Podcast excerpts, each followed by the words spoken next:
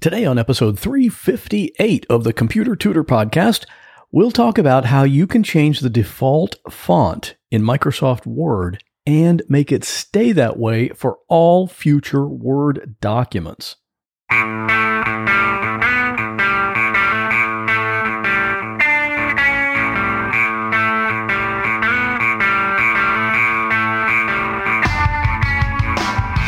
Welcome to another episode of The Computer Tutor tips, tricks, and advice from a computer pro without all the tech talk.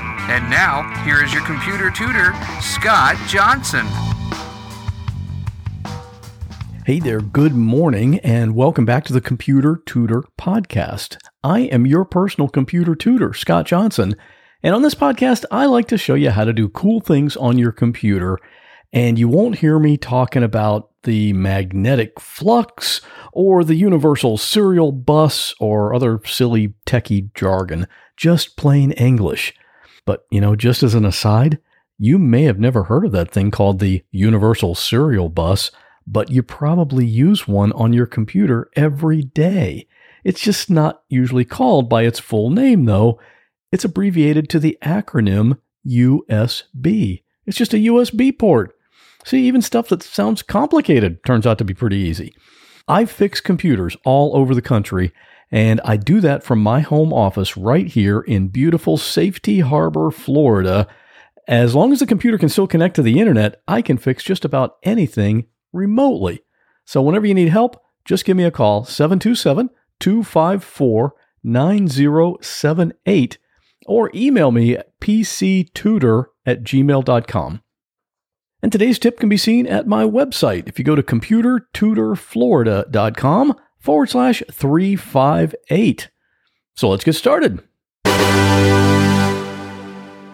Today's tip is pretty straightforward.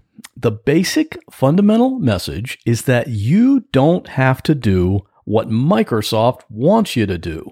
You don't have to use Edge as your default web browser. You don't have to store all your documents and other personal files in OneDrive. You don't have to search the internet using Bing. I mean, come on, you have your rights. And guess what else?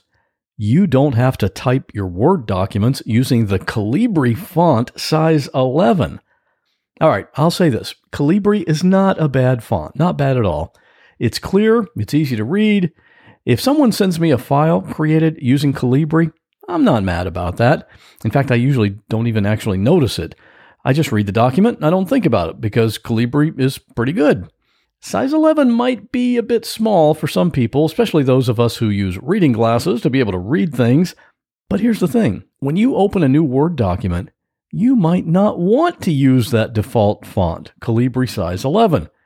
You might want to use Times New Roman with all those serifs. Or maybe you want to have this document look like it was created on an actual typewriter, so you want to use Courier or Courier New. Heck, you might want to completely throw caution and good taste to the wind and use Comic Sans.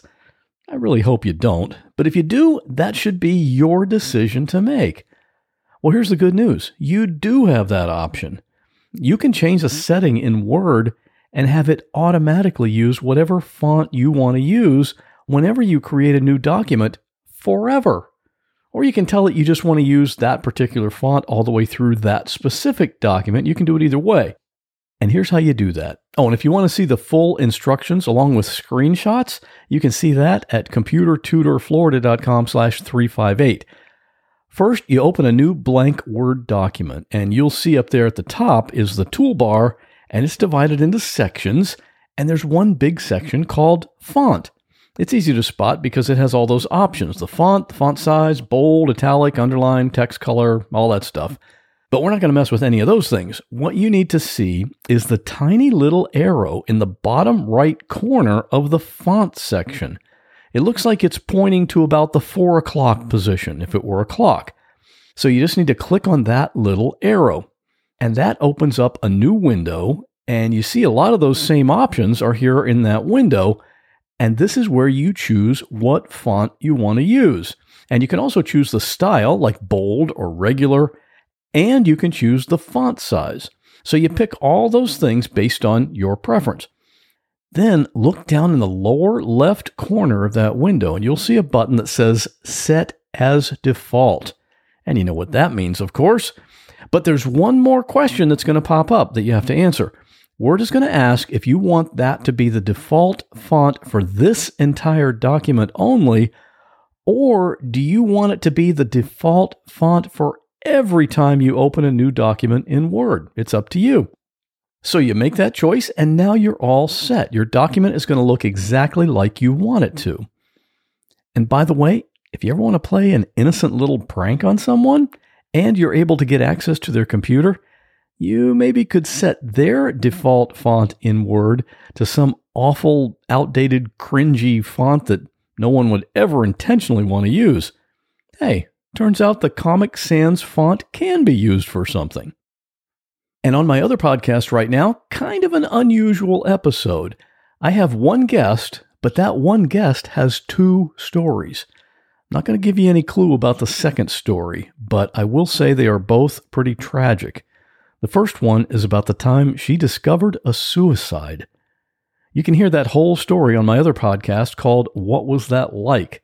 You can listen to it on any podcast app including Spotify and Pandora and Stitcher as well, or at the website at whatwasthatlike.com slash 63.